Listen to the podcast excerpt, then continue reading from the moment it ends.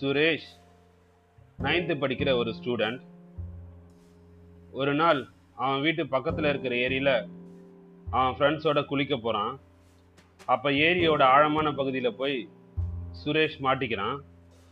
அவன் ஃப்ரெண்ட்ஸ் எல்லாரும் ட்ரை பண்ணி அவனை கண்டுபிடிக்க முடியல.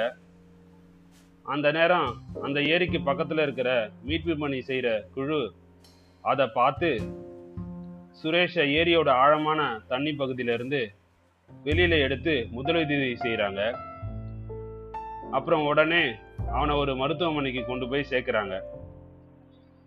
வணக்கம் நான் கோபிநாத். இது தேநீர் உரையாடல் தமிழ் பாட்காஸ்ட்.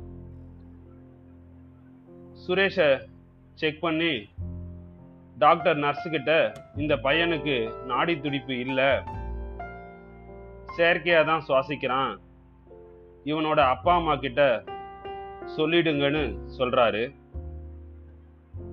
அந்த நேரத்துல சுரேஷோட அம்மா மருத்துவமனைக்கு வந்து டாக்டரை பார்த்து இப்ப எப்படி இருக்கிறான்னு கேட்கும்போது அதுக்கு அந்த டாக்டர் உங்க பையனுக்கு நாடி துடிப்பு இல்லை. இது அவனோட கடைசி சில மணி நேரம். அதனால குட் பை சொல்லி அவனை அனுப்பி வைங்கன்னு சொல்றாரு. உடனே அவனோட அம்மா வருத்தப்பட்டு கடவுளே எப்படியாவது இவனை பழைக்க வச்சிடு. எனக்கு இருக்கிறது ஒரே ஒரு மகன் அப்படின்னு அழுகுறாங்க திடீர்னு சுரேஷுக்கு நாடி துடிப்பு வருது. அது ஒரு டுவெண்ட்டி பர்சன்ட் தான். இதை பார்த்த அவனோட அம்மா டாக்டர்கிட்ட சொல்ல டாக்டர் ஆச்சரியமாகி அவனுக்கு ஒரு சில பேசிக் மருத்துவ உதவிகளை செய்கிறாரு அந்த மருத்துவமனையில் இருக்கிற எல்லாருக்கும் ரொம்ப ஆச்சரியம். டாக்டர் சுரேஷோட அம்மாவை கூப்பிட்டு இப்போ உங்க பையனோட நாடி துடிப்பு ரொம்ப வீக்கா இருக்குது. நான் ஒரு மருத்துவமனையை சொல்றேன். அங்க இவனை கூட்டிட்டு போங்க. அங்க நல்ல மருத்துவம் இந்த கண்டிஷனில் அவனுக்கு கொடுப்பாங்கன்னு சொல்றாரு.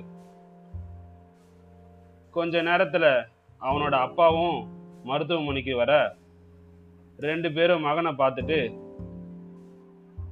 அம்மாவும் பையனும் ஒரு ஹெலிகாப்டரில் டாக்டர் சொன்ன அந்த மருத்துவமனைக்கு போகிறாங்க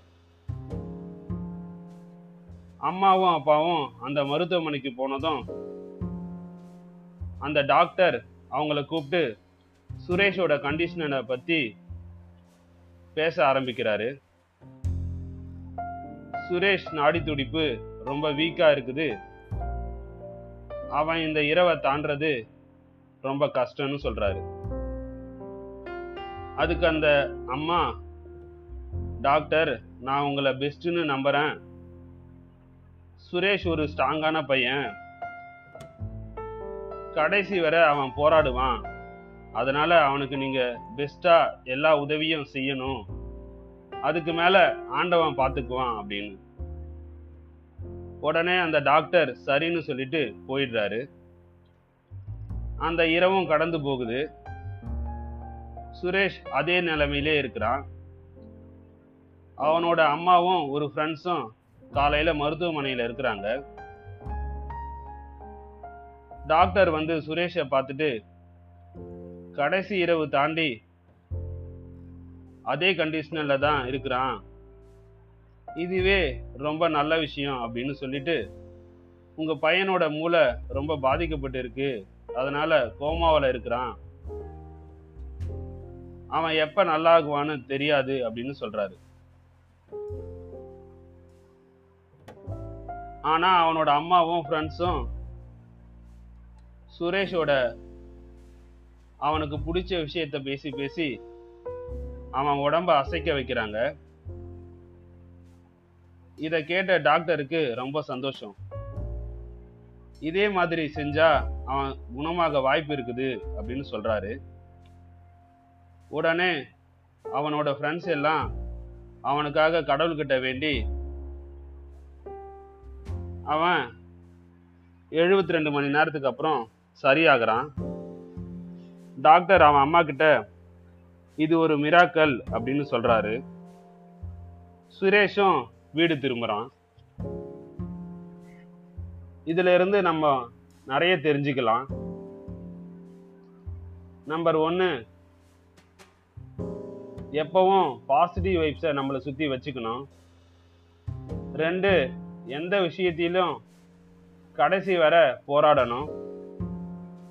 மூணு அன்பால் எதையும் செய்ய முடியும். நாலு.